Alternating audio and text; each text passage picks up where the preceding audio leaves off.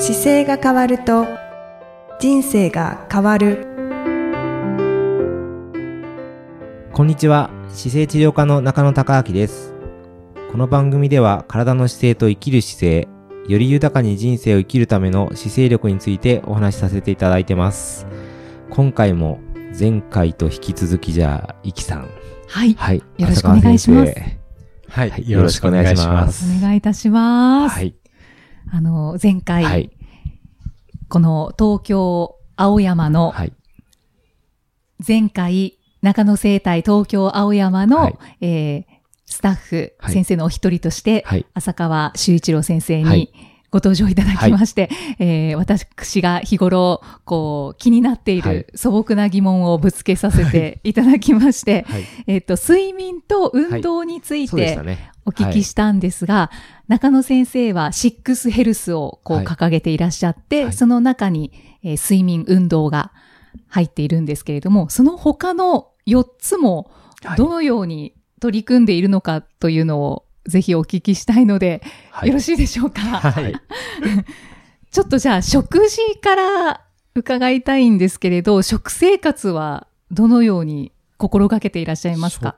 食事はそうですね。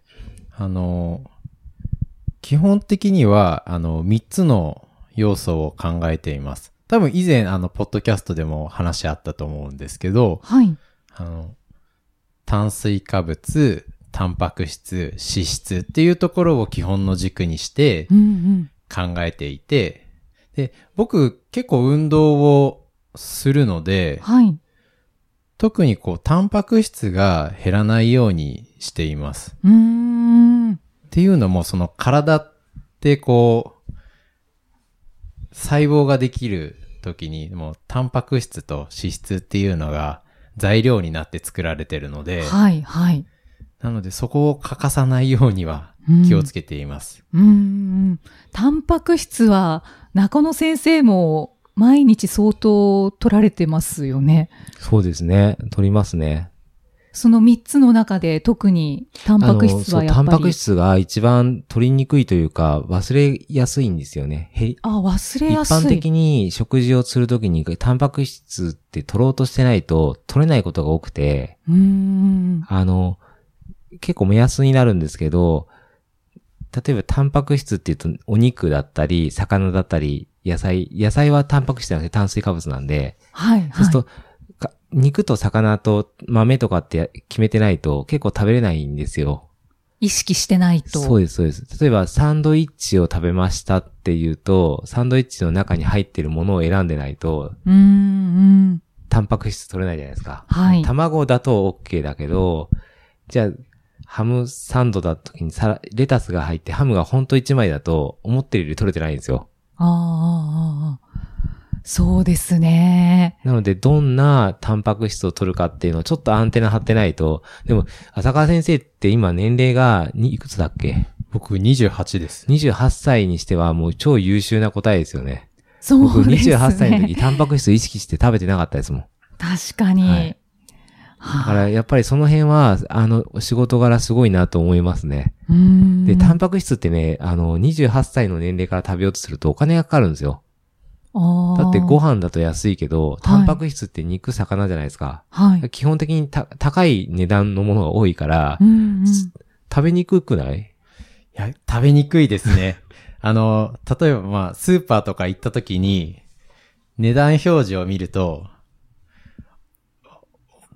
ご飯、おにぎりとかだったら何個買えるけど、お肉これだけ買うのに、あ、結構かかるなとか、ああ、そうそうそう確かそうでに。す、そうです。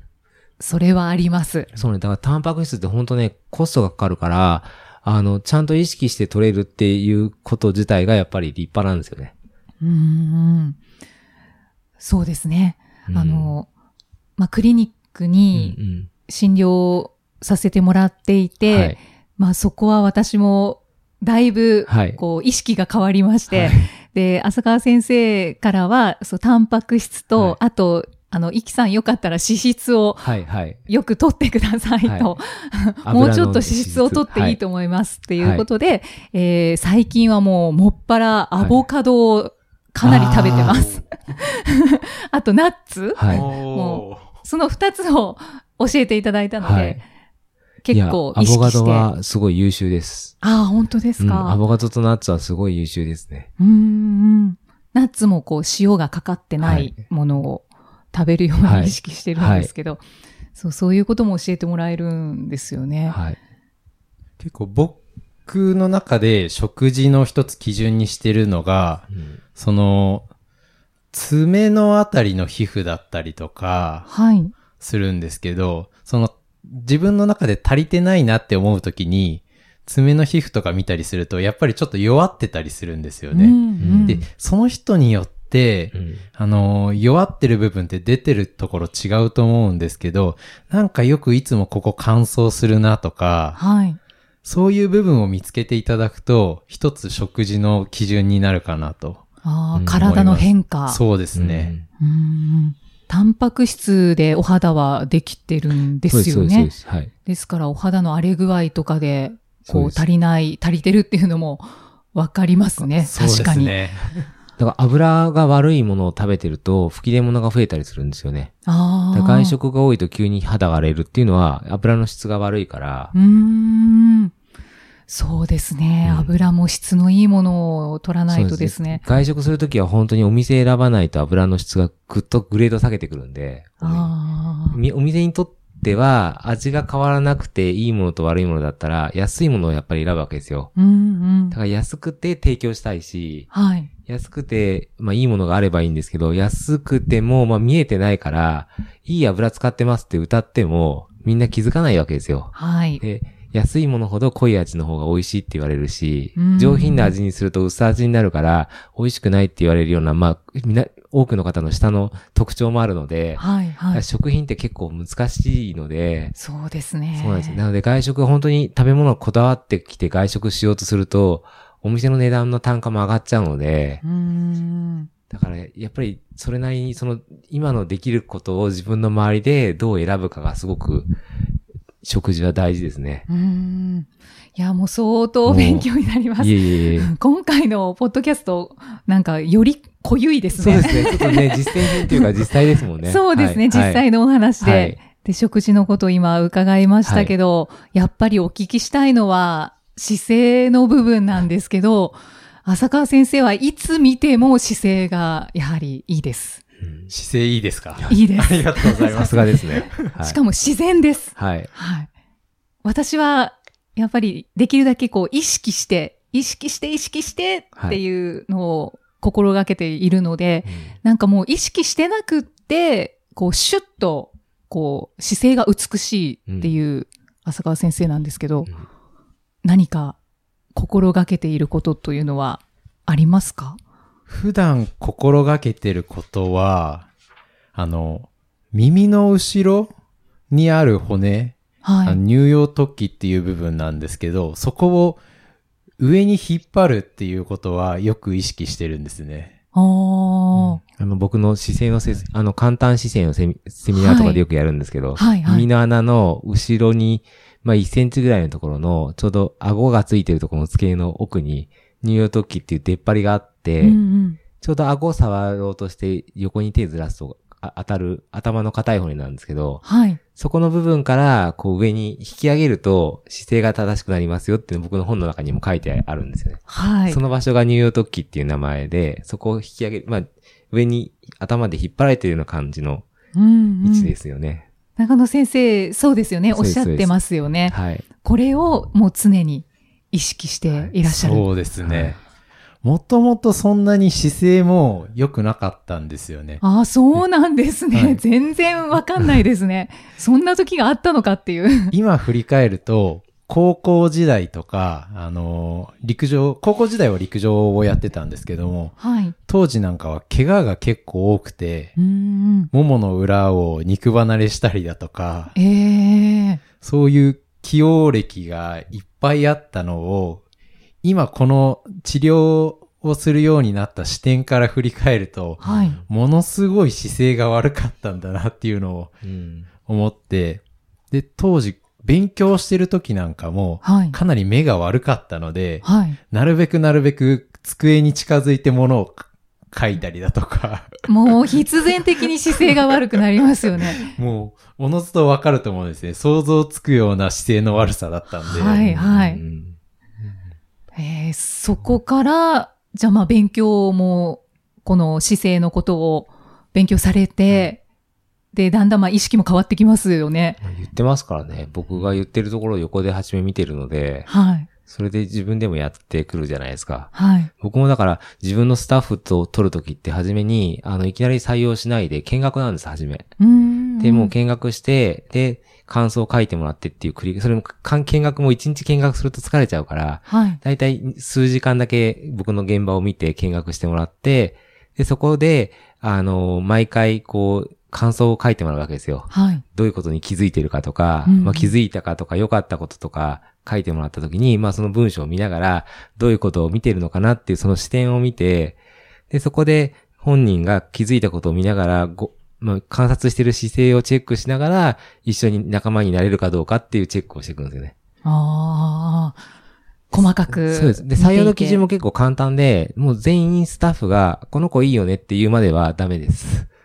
そうなんですはい、ね。そこまでは、んあの、OK が出ない限りは採用して一緒にやりましょうっていうか、アルバイトにしましょうともしないので。ああ。全員一致で仲間になってもらだか？らもうなんか、う。この先生には私は見てもらいたくないと思いますって思う人が、うちのスタッフとか関係者に一人でもいたら、残念ながら採用はできないっていう。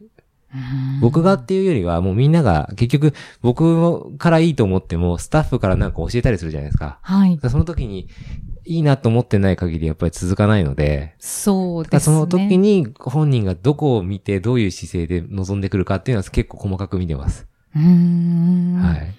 じゃあそういう。まあそこをくぐり抜けてきたので、浅そう、川先生は。そうですそうね。です。そうですだから、あの、今も非常に優秀で伸びてきて、もう本当にほとんどのことできるようになってますけど、は。はいい。今思い出しました。あの、当時のこと。最初、3時間経つのもちょっと大変だったです。運動得意だったんですけど、まっすぐ3時間立ってただ見てるだけっていうのは結構苦手で。全。然なんかすごい帰ったら疲れてたんですよね。っていうのも多分姿勢の悪さから来てたんだと思います。まあ、そういうお話を聞くと、なんか先生もそうだったのかと思うと、はい。こう、希望が湧いてきますね。そして今こんなに美しい姿勢ならいけるかも、できるかもって思いますね。しかもね、自分が怪我した時の原因がもう分かるようになってるし、あ、かつてそうですね。今だと、た多分その当時の自分に出会ったら、こうやって直しなさいってすぐ言ってあげられると思います、フォームを。うんうん確かに、ははいい。私も的確なアドバイスをはいいつもいただいています。ありがとうございます。じゃあ、呼吸、精神のこともお聞きしたいんですが、なんか意識をされていらっしゃることはありますか？呼吸はですね、最近ですけど、院長が鼻呼吸をすごい言うようになったんですよ。院内で。はいはい。ちょっとマイブームみたいな。はは流れがあるんですけど、はい中野生態は。はい。でも呼吸に関しては、確かに鼻呼吸をしたりするんですけど、その時に、舌を上顎につけるようにすると、ちょっと鼻呼吸がしやすいかなと最近うん。思っていて、うんそれを今実践してます。これは、あの、私は喋る訓練とか勉強をしてきたので知ってたんですけど、んそうなんですよね。あの、鼻呼吸できてる人は、その、ベロが上にちゃんとついてるんですよね。へえ、が、教わったんですね。教わりましたね。へえ、はいアナウンサー学校で。アナウンスの勉強で。勉強で。はい。やっぱり呼吸を意識すうんうんうんる仕事でもあるので、うんうんそう、鼻呼吸は大事ですようん。うんね。うんうん。そうか、知ってるんですね。あ、これは、はい知ってました。なるほど。えーそれを意識して、うん浅川先生されていらっしゃる。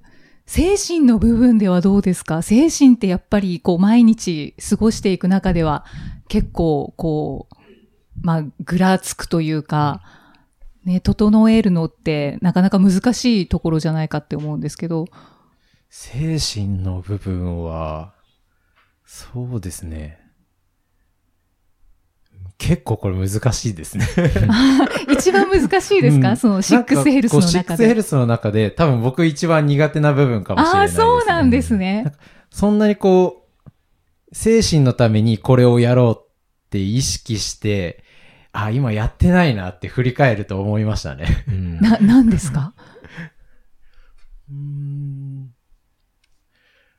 そうですね。えっ、と、まあ、一番初めに簡単にチェックできるのは起きた瞬間の気持ちかなとは思いますね。あ今日元気だって思えるのか、あ、今日疲れてるかなって思うのか、うーん。多分、日々の生活の中で、精神の面でチェックしてるのそれぐらいかもしれないです。でもとてうもんうん大事な目安な気がします。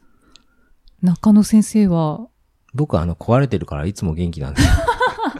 僕はあの基本的に起きたら今日は日本のために何ができるかなっていう発想になるようにスイッチが入ってるから、あ、起きたらもうプもうすぐ。そうです。そのために出てくっていうのを決めてるので、なんか今日はこれを伝えるとこう変わるかなとかっていうのをいつも意識しながら、なんか口寄せ入ったら人生を変えるために今日何言ったらいいだろうとかっていう視点でしか見てないので、だからもうそういう意味ではちょっと壊れてるんですけど、精神はそういう意味で前かな、前々回ぐらいのポッドキャストの時にちょっとお話ししてたんですあんまり落ちないんですよね。うんうん。あ、そうですね。だからそこが自分の僕も姿勢治療科って自分でこう名前作った時に、あの、姿勢をあたあえてつけた理由っていうのは、姿勢っていうこの自分の向き方から変えてあげないと実は治療できないなと思って。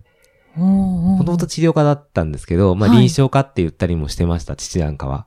臨床科は、見た、み目の前に見える患者さんにの、い望むっていう、挑挑むっていう状況で臨床なんですけど、はい。まあ、臨床科っていうのか治療科っていうので変わってくるんですけど、うんでも治療っていうのも、なんか、治すことだけにどうしてもなってきそうな感じがして、治るっていう感じが入ってるじゃないですか。はい。でも治るんですけど、治すことに僕が特化したいわけじゃなくて、相手が治したい時に相手の方向性をサポートしていくようなことをしたいなと思って、でも、なんだろうなと思ったら、やっぱり、どこを向いていくかっていう姿勢のあり方がすごく大事で、なんか何とも思わないよ自分の使ってることなんてって思う人を治すことはすごい難しいんですよ。はい、はい。でも自分がこっちに行きたいけどなんとかなりませんかっていう人を治すときはすごい簡単に治るので、はい。なのでそういう意味で姿勢っていうあり方から治していかないといけないなと思って姿勢治療科っていうのを自分で作ったんですよね。ああ。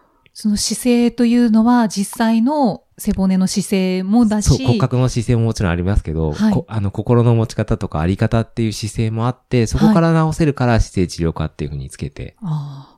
それは初めてお聞きしましたね。なのでそのあり方が、やっぱりじ姿勢としていい方向に行くというか、ポジティブな方向に向かっている方をサポートすることに対しては抜群に発揮しますけど、ネガティブ方向に行ってる人を治すことはやっぱできないんですよ。なので、あの、どこに行きたいかが見えてて、やりたいことが明確で、その人をサポートするときはもう本当に効果が出るから、はい。それで姿勢治療科っていう名前にしようと思って決めて、で、これを覚悟を決めるにはどうしたらいいだろうと思って、いろんな方の話聞いてたら、はい。中野先生、商標っていうのを取るとね、あの、自分のものになるんだよって言われて。もうこれ商標を取って、これは僕は一生涯これやろうと思って商標を取ったんです。ああ、そうっていう流れまで来るので、はい。なので、そこでシックスヘルスの中に精神って入ってるのも、あり方とか気持ちの持ち方で全部変わっちゃうから精神って入れてあるんですよね。6個の中に。うーん。そうですね。精神の姿勢。で28歳の浅川先生が精神が難しい理由は本当によくわかります。うーん。それは5年もあるっ年ていうことですか？年齢もありますし、そこまで、あの、精神のこと考えなくても本当にいい状況で育ってきて、環境が良かったから、はい。どうあるべきかっていうよりは、いい状況のまま来てるので、はいまず他のこと固まってきて、30、40ってなってくると、見え方がちょっと変わってくるかなとあ思いますね。あ。ということですが。はいそうですね。あと、院長がポジティブなんですよね。周りにいる人がポジティブだから、多分そんなに引っ張られるよねうんなんか引っ張られる感じはありますね。うーん。そこに対して悩んだことがあんまりないああ、確かああ。からかもしれないですね。んそれはもう本当に素敵ですよね。は 職場自体も。い。はい。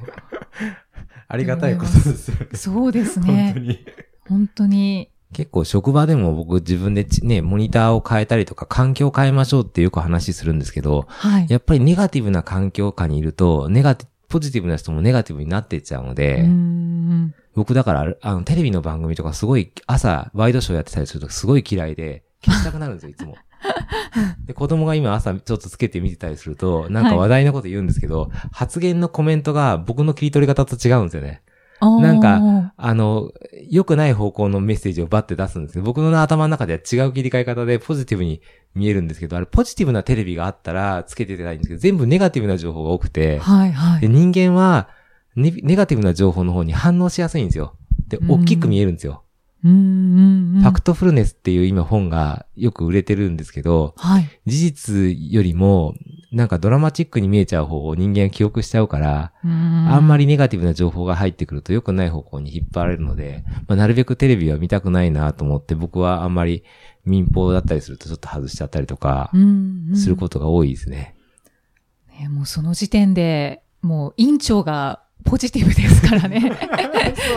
もうポジポジティブになっちゃいますよね。はいね、でもしょうがないですね。同じ寿命があって同じ時間生きてて、最後終わりだったら、ポジティブで楽しい方がいいですよね。いや、もう本当にどちらかといったら絶対そっちですね。人生って有限なので、いそれだったらそのポジティブにいけた方がいいなと思って、そういうのもありますね。はいうんだから私も本当に、ポッドキャストの収録をするたびに、ポジティブになります、本当に。ありがとうございます。はい。じゃあ精神はそんなに考えないうんですかね。そこまで気を使ってないですね。はい。シックスヘルはいス聞かせていただきましたけれど、浅川先生は、あの、先生として治療をされていて、こう、楽しいなって感じる時ってどんな時ですか？楽しい瞬間は、こう、例えば患者さんを治療して、次の週とかに、なんか走ってみましたとか、うーん。今日なんかもあったんですけど、気づいたら階段走ってましたみたいな、そういう報告をいただいたときに、あ、なんかやってよかったなとか、はい。ちょっとこの患者さんに寄り添えてよかったなって思う瞬間はすごい楽しいですね。走ってないい方だったのその方。その方は、そもそもあんまり走ってないというか、そのうん運動自体が子供の頃から苦手で、うんうん。で、大人になって体が動かしづらくなってきたことがあって、うんうん。走ったりとか階段を走って登るってことが、もうそもそもやりたくなかったらしいんですよね。ああ、なるほどね。そうかそうかそうか。だから動作の中で日常から外してたものだったんですけど。ど、それをつい一週間前ぐらいになんか気づいたら走ってましたみたいな。気づいたら、あ、わかりました。今日、あ今誰の話してるのかなと思って頭の中で一緒に現場にいたんですけど、はい。であの、どの、どのシーンで、その内容が出てきたのか、僕、こういう名詞を頭の中に浮かばなかったんで、もうちょっと確認したかったんですけど。ど、どの患者さんわかりました、わかりました。はいはい確かにそういう方だったなと思って。ああ、本当でもですか、運動してなかったりとか、する方がやっぱり治療して、僕が運動大事ですよっていうので、そこから習慣になって、フルマラソン走れるようになる方とかもやっぱりどんどん最近出てきてて、うんうん。ドキ。いや、そのうちやりますか？あの、や、やる方向で。はい。やりますとまだ言えはいないのがちょっと悔しいんですけれども。ははいい。あの、いい方法があって、はい。こっそりエントリーするんですよ、ポチッと。あ、そうするとね、それはあの、自動的に、あの、一番いいのだと今の時期、東京マラソンがそのうちエントリー開始って出てくるんで、はい。あの、まず当たりませんからね。僕10年当たんなかったんで。そうですね。あれ、エントリーしとくだけでも、当たったら覚悟が決まると思います。ああ、はい。そういう抽選のマラソンって結構今いっぱいあるので、大都市に。そうですね、はいたくさんありますね。そういうのにやるだけでも、あの、少なからず歩き方が変わります、ちょっと。ちょっと早く、早く歩こうとか、もし、もしマラソン当たったとしたら走んなきゃいけないから、ちょっと早歩きしてみようとか、うんちょっとしたことで変わるんですよ、行動が。ちょっと準備しておこう。そうそう、勝手にしちゃうんですよね。当たってからでいいんですけど、でもはい当たる前からやれるんだったらちょっとやっときたいなって、スタートダッシュをしたくなるので、うんそういうところがやっぱり変わるから、人間の心理って面白いですよ。ちょっとしたとこで。ですね。はいはい。はい。頑張りたいです。ぜひ。っていう、こういうなんか、はいちょっと後ろ向きというか、立ち止まってる人には、ど、どのように対応されてますか？菅先生。立ち止まってる方です。でも別にそれって立ち止まってるわけじゃなくて、はい。まだなんかこう、あのー機会が来てないだけだと思うので、はい。まずできるところからやっていけばいいんじゃないかなと思います。すごい、いい答えですね。ああ中野先生も同じ。僕もそう思います。考えでだから、できる時ってそのタイミングがあると、もう、そう、思わずやっちゃう瞬間があるのでうん、うんうん。そうですね。確かに考えずにもやっちゃってたっていうことあります、ねで、それが出てくると、あの、そこの部分に対しての自分のアクションが喜びになってくるんですよ。成功事例が重なってくるんでう、んうん。あの時、僕の場合だと例えばトライアスロンわかりやすいから何回も出しますけど、はい。トライアスロンにエントリーしたいっていういう気持ちが出た時に、お泳いだこと小学校からないよねとか、あの、マラソンはやったけど、うん自転車そもそも180キロっていう距離を何何ですか？とか、どのぐらい動けるかわからないわけですよ。でもそういう、はい。否定するのはいっぱい頭に出てくるんですけど、誘われたっていうことだけを単純にエントリーしてみるんですよね。乗っかってみて。そうするとその先に世界がバッと広がるので、はいはい。まあそういう意味では、人間ってちょっとした行動でやっぱり世界が変わっちゃうので。思い切ってるつもりでも意外に後から見れば、あ、必然的にあえてなったけどよかったなと思って、うん今だともう喋る時のネタになってるから、ねえそうですよね。ああ、はい。ありがとうございます。なんか死ななかったら何でもできちゃうから、死にさえしなければいいんだろうなとは思いますね。あそうですね。本当おっしゃる通りですね。今の言葉でどれだけの方が発動したのか。ねそうなんでしょうね。僕もなんかそんな感じの、でも周りにね、そういう方が増えてきたんですよ、僕の周りにも。ななんかそういう変わった人が周りにいっぱい 変わった人。ちょっと変わった人と、まあ、天才なのかもしれないですよね。ちょっと普通の方より、あの、スイッチが切り替わりがおかしい方がいっぱい見えてて、そういう方の影響を受けながら、あ、このレベルまでいけるんだとか、って思って自分でも影響を受けながら、やっぱり出てきたので、僕もこのポッドキャスト通じて聞いた方がなんかちょっとね、こう、やっていただけると、はい。なんかより楽しい人生が出てくるんじゃないかなと思って、まあタイトルなんと言っても姿勢が変わると人生変わるですからね。そうですねこの番組のは。はい。まさしく。なので、ね、そういうところでちょっとした姿勢が変わればはい。いいなと思ってます。はい。じゃあ、あの、最後に、はい浅川先生、えっと、これから、あの、こういう仲間と働いてみたいなっていう、何かお気持ち、お考えありますか？そうですね。あの、楽しく、そう、うん、な そうですね。まあ、会話してて楽しい人がいいですよね。ああ、はい、はい。あの、治療のことだったりとか、その、食事のことだったりとか、日常生活のことだったりとか、何でもいいですけど、なんか、ふとした、こう、気づきがあった時に言い言い合えるような関係だったりとか、うん、う。うんん、こんな気づきがあったんだけどどう思いますかみたいな、こう、話があったりすると、それも僕の中でこう、どんどん蓄積されていく ものになるので、はい。なんかいろんな気づきを持ちながら、こう、いろんなことに興味持ってる方だったらいいなと思います。うん。いえ、いいですね。そういう方だとね。はい。僕もでも、なんか家族に、やっぱなんか、あれなんですね、家族の一員が増えるような気持ちでいつも接触するのでう、ん、なので、今お昼なんかもやっぱり一緒にみんなでご飯食べるんですけど、はい。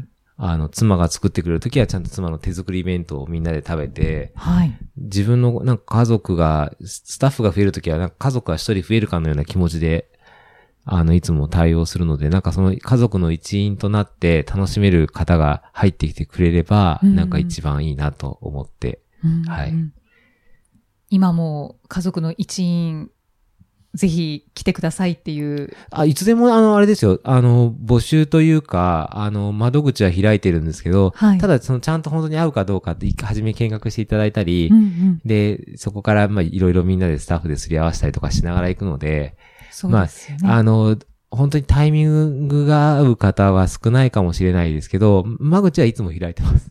はい。はい。